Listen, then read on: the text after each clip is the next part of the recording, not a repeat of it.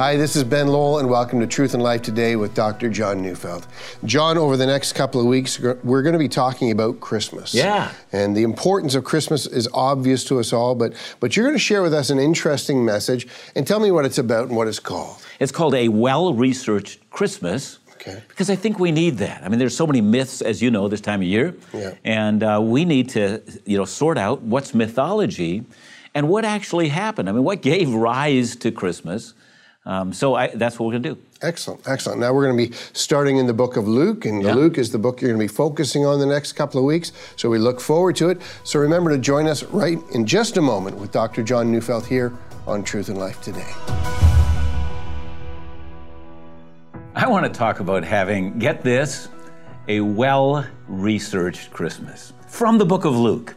And uh, let me explain why I'm saying this. You know, when it comes to Christmas, I have a love hate relationship with Christmas. So let me tell you the good news first. Here's what I love. I love the fact that God entered the world, that God became a man, and this is a time of year in which we celebrate this stuff. I mean, you know, Isaiah says that it, people walking in darkness have seen a great light.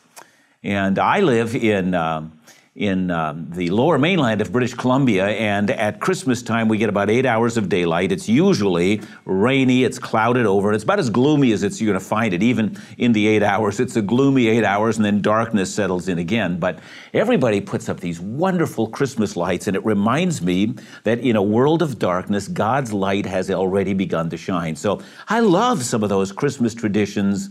So, what do I hate? I mean, you know, am I just a Grinch? Well, I am in some ways. I don't like the fact that we have made Christmas to be a larger celebration than Easter. I don't like that because it's just not theologically true. But here's something else I don't like at Christmas time. It seems like every single Christmas, when we go through the Christmas season, uh, either on television or on the internet, I mean, it's just always filled with all sorts of stuff that seem to indicate that that which we have received in our Bible might not be true about Jesus. And so we have people questioning the virgin birth, that people questioning whether or not the gospel accounts are genuinely true and so forth. And it leads a lot of people to doubt whether or not we're telling the true story. So that's why I've talked about having a well researched Christmas. I want to give you a sense of certainty about what Christmas is all about. And if, you know, if you're an immigrant into uh, this country and you've never heard the Christmas account, let me encourage you to listen. I'm going to read it to you from the book of Luke and make some comments as we go. I'm reading Luke 1 1 to 4. Inasmuch as many have undertaken to compile a narrative of the things that have been accomplished among us, just as those who from the beginning were eyewitnesses and ministers of the word have delivered them to us. It seemed good to me also, having followed all things closely for some time past, to write an orderly account for you, most excellent Theophilus, that you may have certainty concerning the things you have been taught. Now, that's how the book of Luke begins. And you might listen to that and say, wow, I don't know what he's actually saying. So let me take it uh, through this uh, closely, just carefully, one word at a time. Inasmuch as many have undertaken to compile a narrative of the things that have been accomplished among us. So here's what Luke is saying. In the day that I'm writing this, there have been a great many people who have already written about the events of Jesus. Well, you might say, who were those people? And especially in our day, when we talk about other narratives about Jesus, and sometimes you'll hear people talking about the Gospel of Thomas, and then they'll talk about the Gospel of Mary Magdalene, and even the Gospel of Judas Iscariot, and they'll say, Do you know that the church has tried to suppress all of these different Gospels? So let me help you through all of that. First of all, what we have in our Bible, Matthew, Mark, Luke, and John, four eyewitness accounts of the life of Jesus are exactly that. They're eyewitness accounts. Now, when you hear about these other accounts of the life of Jesus, to the most part, they are written in the fourth century, not in the first century. You know what I'm saying? These are eyewitness accounts, and the other stuff that we have come along hundreds of years later. And they also reflect a philosophy that was called Gnosticism, which didn't even exist at the time of Jesus. So we actually know intuitively that these other accounts are not historical accounts, they're philosophical accounts that try to redraft Jesus according to a philosophy that exists hundreds of years later. I'll give you an example of that. Let's say tomorrow you were to pick up a book called Abraham Lincoln Vampire Slayer. well, you wouldn't think when you pick that book up that you're actually talking about a real history of Abraham Lincoln. I mean, you have to go to historical sources that actually deal with the real Abraham Lincoln, not some you know, different philosophy that comes along years later. And that's what we have in the book of Luke. And that's what we have in the Bible. We have actually eyewitness accounts of the life of Jesus. Now, when Luke says, inasmuch as many have undertaken to compile a narrative, you might ask, well, what are those other narratives? Well, we do know that by the time that Luke writes, that the Gospel of Mark had already been written. So that was already available at that time. It had come about about a decade earlier. And now Luke comes along and writes pretty much the same time as Matthew writes. So you think, well, there's only one narrative that's been there. And yet, a great many uh, Bible scholars have noticed that when you look at Matthew, Mark, and Luke, and you've put them up beside one another. In a number of places, they're verbatim, which means that Matthew, Mark, and Luke must have used some written source material that was available to them. Now, I have a theory about that. I actually think that it was Matthew who kept notes of the life of Jesus, and he did it in Aramaic, and these were well distributed among the disciples. So, what you actually have when Luke says, inasmuch as many have undertaken to compile a narrative, I think he means the eyewitness notes that were taken by the disciples themselves. So that's what he's relying on when he researches the life of Jesus. And then he says, Many have undertaken to compile a narrative of the things that have been accomplished among us, just as those who from the beginning were eyewitnesses and ministers of the word have delivered them to us. So he's saying the people that gave eyewitness accounts helped us to understand that. And then he says, and it seemed good to me, having followed all things closely, to write an orderly account. So Luke is identifying himself as a historical researcher. He's looking at written records of eyewitnesses and interviewing eyewitnesses as well. And this is what the book of Luke is all about. It's based upon the way in which every historian does research. This is the actual history of the life of Jesus.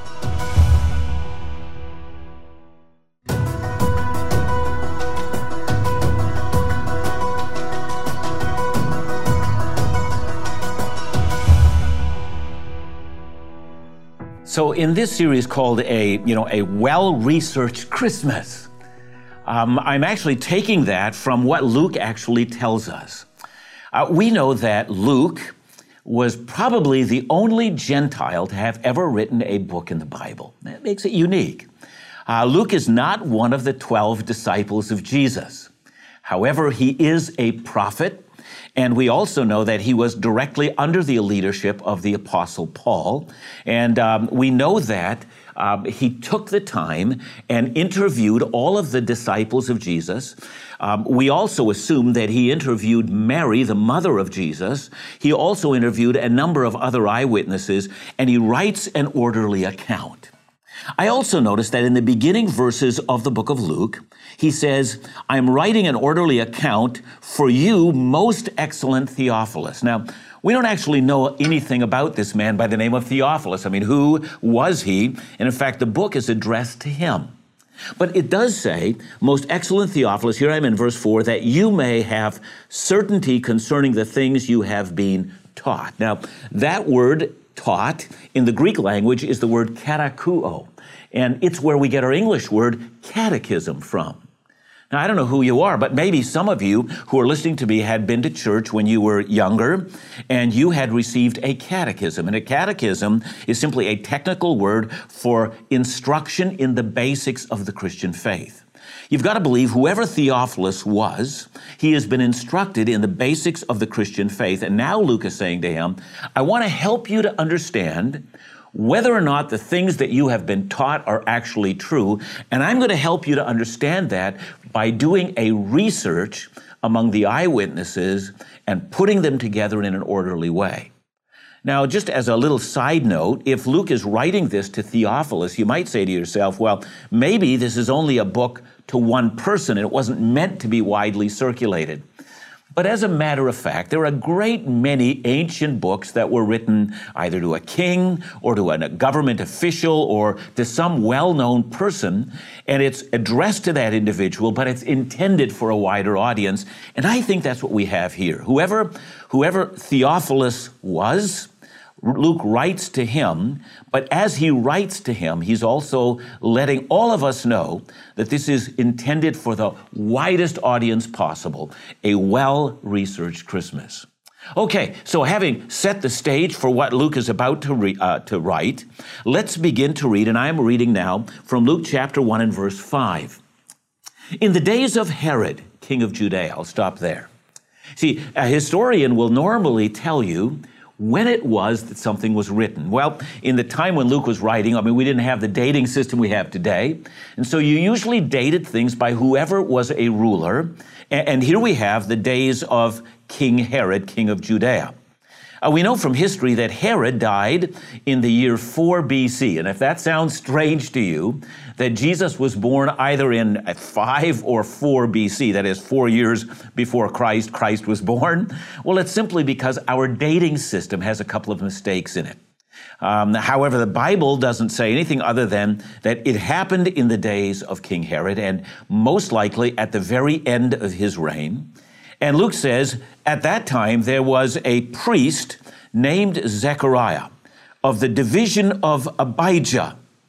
And he had a wife from the daughters of Aaron, and her name was Elizabeth. Now, again, there's a lot of details here that the modern writer, reader might have difficulty understanding, so let me take you through that. There was a priest by the name of Zechariah. All priests came from one tribe in Israel. It was the tribe of Levi. And this person, this priest named Zechariah, belonged to the division of Abijah. We know from historians of that day, and here I mean a Jewish historian by the name of Josephus, we know that there were 24 divisions of priests and that there were about 18 to 20,000 priests in Israel during that time. It's a lot of priests. So you get all of these priests and you put them into 24 different groups. And then these 24 different groups, each group of priests would serve at the temple for uh, two weeks a year. So that makes 48 weeks.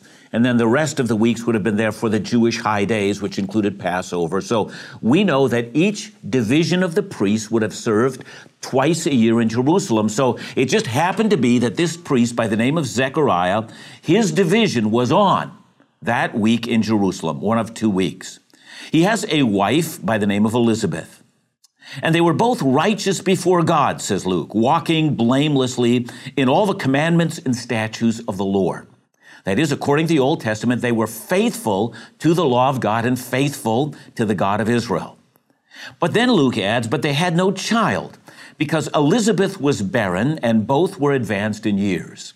Now, in the day in which Luke is writing, to be childless was considered by a lot of people to be a curse from God. The Bible doesn't say it's a curse from God, but a lot of people thought that. And I have no doubt that this man, Zechariah, and his wife, Elizabeth, uh, would have been praying for all of their lives, God grant us a child, but they never had one. And then Elizabeth reaches the age of where she's not able to have children anymore. She's got to menopause and beyond. And it seems like that, you know, the dream is gone. They're never, God's never going to give them a child. And then we come to verse 8. And while they were serving, and while he was serving as priest before God, when his division was on duty, according to the custom of the priesthood, it says he was chosen by lot to enter the temple of the Lord and burn incense. To make a long story short, because there were so many priests, every one of the priests would once in his lifetime be chosen by lot. That is, like a casting of a dice. And he would be chosen once in his lifetime to enter into the holy place, not the Holy of Holies, but the holy place in the temple. He would be called upon to burn incense before the altar of God and to pray for God's people. This was considered the greatest honor that a priest would have in his lifetime. This was Zechariah's day. This was going to be a day for him unlike any other day. Only thing is, Zechariah didn't know how unique and extraordinary this day was. Luke, who has researched it, says, Listen to this. I'm about to tell you how Christmas begins.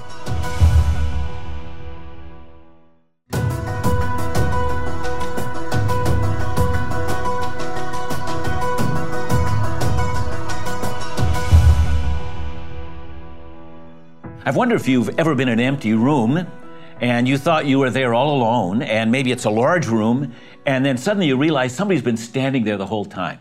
You know, it frightens you half to death. I want you to think about what happened to Zechariah in that manner. He's entered into this place called the, the holy place, and the articles of God are there, and he is burning incense and he's chanting prayers for God's people.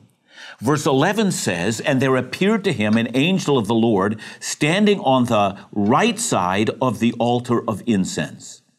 Zechariah was troubled when he saw him, and fear fell upon him. Yeah, that makes sense. But the angel said to him, Do not be afraid, Zechariah, for your prayer has been heard, and your wife Elizabeth will bear you a son, and you shall call his name John.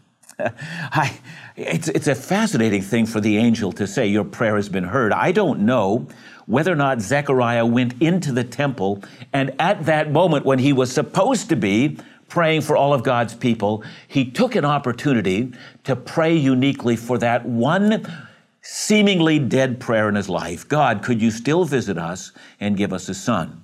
Suddenly there's an angel standing there. And when you read about angels in the Bible, by the way, they are, you know, they're not the meek and mild things that we see depicted in the movies. They're powerful, mighty warriors. And this angel stands before him, shocks him half to death, and he gives him an announcement. God has never stopped listening to your prayers. And then it says, I'm reading verse 14, uh, you will have joy and gladness, and many will rejoice at his birth. you know, in other words, it's not just going to be you and Elizabeth that are glad about this and, you know, your close friends and family. Many. In fact, it's going to be a larger group that'll be rejoicing than you had ever imagined.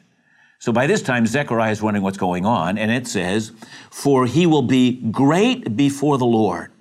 He must not drink wine or strong drink, and he will be filled with the Holy Spirit even from his mother's womb. And he will turn the children of Israel to the Lord their God, and he will go before him in the spirit and power of Elijah to turn the hearts of the fathers to the children and the disobedient to the wisdom of the just to make ready for the Lord a people prepared. Now, there's a lot in that little paragraph there. But Zechariah, because he's a priest and had known the Old Testament extremely well, would have known exactly what was being told him. See, in the Old Testament, there is this, this expectation that we find. You know, from the very beginning of the Old Testament, this idea that sin, which seems to have dominion over the whole human race, we're all born into sin. David said, In sin did my mother conceive me. Yet there's this hope that a great deliverer will come who will defeat Satan he is the Messiah. He will rule on David's throne, rule over the whole earth. Satan will be defeated, and God's people will have their sins forgiven, and they will be accepted in the presence of God. I mean, it's the hope of the ages. It's, it's what people long for. And as the Old Testament comes to an end, 400 years before this incident that's described in the book of Luke, when it comes to an end, it tells us that right before the Messiah comes, a figure will come like the great Jewish prophet Elijah, and he will make the entire nation of Israel ready for the coming of the Messiah. Zechariah, this day in the temple, is being told that your son will be born of your wife who is way into menopause. You're both old, but your son will be the very figure that paves the way for the coming of the Messiah. This will be the most important moment in the history of the world. And Zechariah said to the angel, and I'm reading now from verse 18 and following, How shall I know this? For I am an old man, and my wife is advanced in years. And the angel answered him, I am Gabriel. I stand in the presence of God. That is, I'm one of God's mightiest generals. And I was sent to speak to you and bring you this good news. And behold, you will be silent and unable to speak until the day these things take place, because you did not believe my words, which will be fulfilled in their time. The people were waiting for Zechariah. Remember, there's everyone gathered for the hour of prayer in the afternoon towards the evening, and they wondered at his delay in the temple. And when he came out, he was unable to speak to them, and they realized that he had seen a vision in the temple. And he kept making signs to them and remained mute. And when his time of service was ended, he went to his home. After these days, his wife Elizabeth conceived, and for five months she kept herself hidden, saying, Thus the Lord has done for me that in the days when he looked on me to take away my reproach among the people. It's a beautiful line here. Elizabeth, who becomes pregnant, says, God has taken away my shame. You know, in essence, that's what the entire Christmas story is all about. God has taken away our shame. It lost in sin, lost in rebellion. You know, I mean, if you think about all the evidence of sin in the world, from wars to basic human selfishness to a refusal to thank God for everything that we have from His hand and ignorance of the ways of God. All of that is called sin. It's breaking God's law. That's the reproach of any people. The Bible says that sin is a reproach to a nation. When we ignore God, the entire nation falls into something called shame. Elizabeth says, I've lived my life in shame. I know what shame looks like. I've become an old woman, and among my people, I'm the only one that didn't have a child. An announcement comes to her God has taken away your shame. Now, in, in terms of Zechariah, he had difficulty believing, and God gives him a sign. A sign is you're going to be unable to speak. And so, because Zechariah uttered doubt about what was about to happen, God says it's better for you not to talk at all until all of this happens. So you can imagine on the day when the worshipers were gathered and this old priest enters, his once in a lifetime opportunity to burn incense in the temple and to pray for the people. He's supposed to come out. And at the end of that time, he was supposed to lift up his hands and offer a prayer of blessing for all of God's people. But instead of doing that, he comes out and all he can do is make signs and he moves his mouth and he can't speak. And everyone knows something significant happened while that old man was in there. And then everyone just goes home, and, and Elizabeth becomes pregnant by her husband. And Luke is telling us, Look, I researched all of this, and this is the beginning of Christmas. Christmas began when God took the initiative and performed a miracle. That's why we have Christmas today.